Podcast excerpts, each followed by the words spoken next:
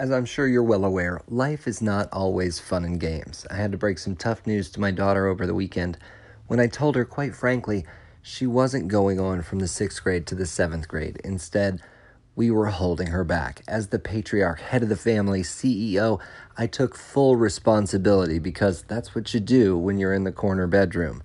She didn't take it well at first, but now she understands that it's really because she's young, immature, I had a gut feeling since the beginning, but I also had stats to back it up. Thanks, standardized testing. Also, there's a lack of trying sometimes. I could go on and on, but what I found is once we made the decision, people came out of the woodwork to say, Way to go. You made a tough decision, and we're proud of you. From the principal all the way down to the outlaws. And to everybody who may be listening, thank you. It definitely was tough but I know I'm doing it with my daughter's best interests in mind. So I'll go on, and she will do more than survive. She'll succeed. And hopefully, we do today as well as we talk about innovation, change, and renewal as we come alive with some joshing around. Just because my daughter's not yet moving on from elementary to middle school doesn't mean we won't be attending the sixth grade celebration this evening. Oh, we'll be there because they don't call it a sixth grade graduation. If they did, the everybody gets a trophy detractors would throw a fit. Heaven forbid we reward our children for their achievements, even if they're slight. Not everybody can have a trophy, they say, but everybody deserves a gun.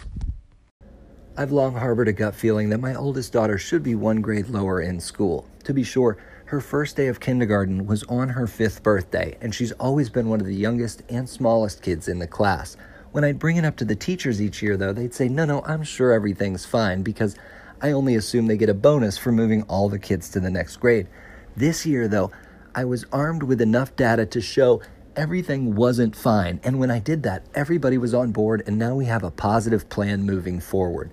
The Tampa Bay Rays have found a similar way to innovate in baseball using gut feelings combined with statistics they've moved their closer into what they're now calling the opener. Sergio Romo pitched over the weekend, starting two games in a row.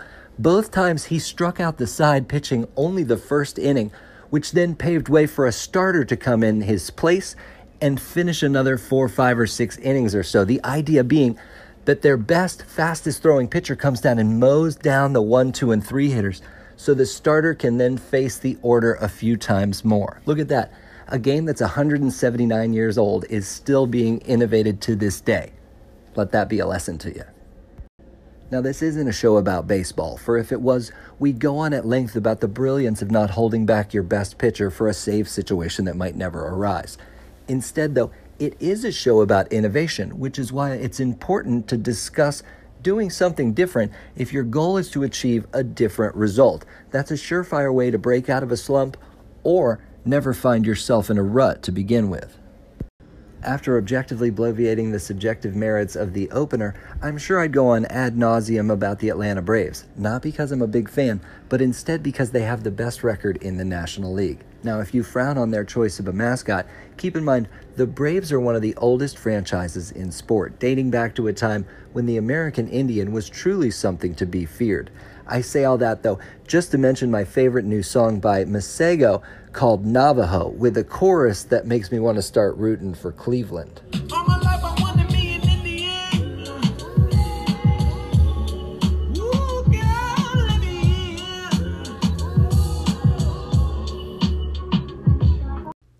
Seemingly, change has changed faster than anything else.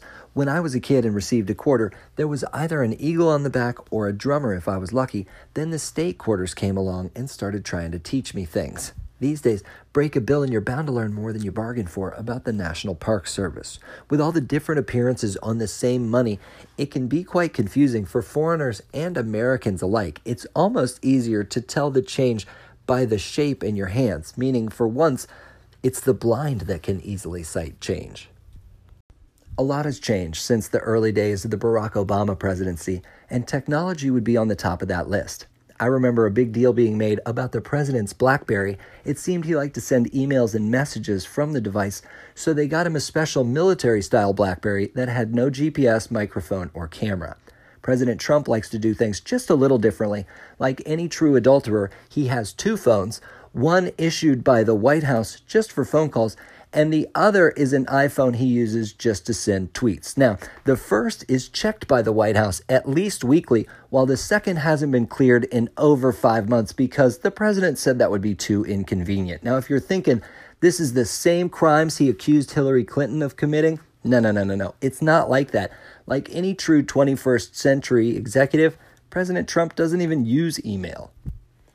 I made a run to the dispensary today to refill my prescription, and while I was there, I made an off color remark with regard to the patients when I referred to them, myself included, as degenerates. And that's not right. That's an old way of thinking because everybody there is simply sick, not necessarily depraved. Luckily, the dispensary is a welcoming environment, and I wasn't judged for my poor choice of words. Quite the opposite happened to my dad when he went in a head shop to buy a bong, but didn't know to refer to it as a water pipe. So there he stood on the other side of the counter as he told a clerk, I'll take that bong right there, and pointed right to it. When the clerk told him, Sir, we don't sell those. Of course you do, he said. Once again, it's right there. I'll take that bong on the shelf. Sir, we don't sell those. And this went on and on like an Abbott and Costello sketch until poor dad got thrown out of the store. If you get thrown out of a head shop or otherwise find yourself with some spare time over the summer, try croquet.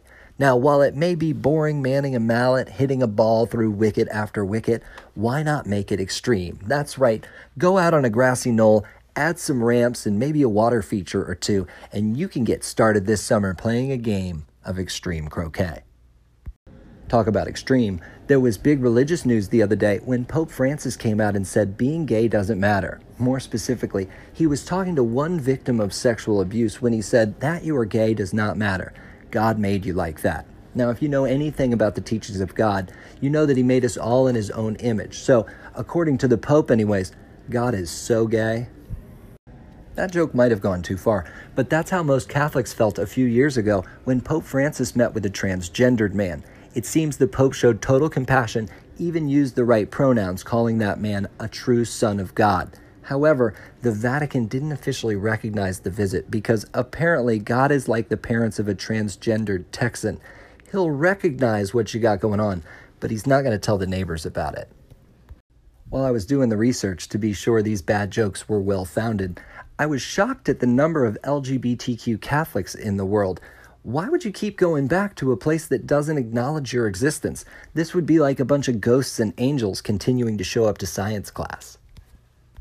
And while I'm on the subject of several federally protected topics, it would seem like now's a good time to end the show, lest I say something I can't walk back.